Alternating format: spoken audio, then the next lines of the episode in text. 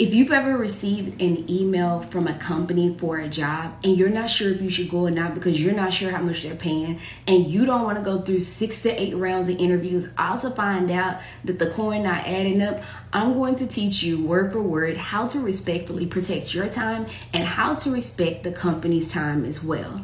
So when you receive that lovely little email when they invite you to the, the screening, here's what you're going to write in your email. I appreciate you for considering my application for candidacy.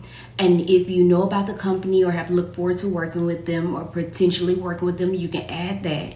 And then share to protect our time and ensure that this interview is mutually beneficial. Could you please share the budget for this role? And then leave it in their court. You take your time, and I want you to make sure that you're actually researching how much does someone in this role with your experience in your geographical location and this is based on what you know now and based on that company with your experience and seniority level how much is someone being paid? How much should they be paid? And then you wait for that nice little response.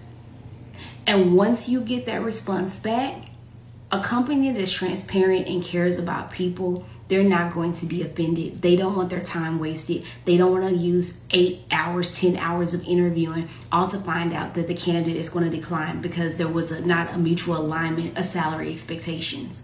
So listen, if the company is the right company for you, don't be afraid to ask. It's all in how you ask. Short Cast Club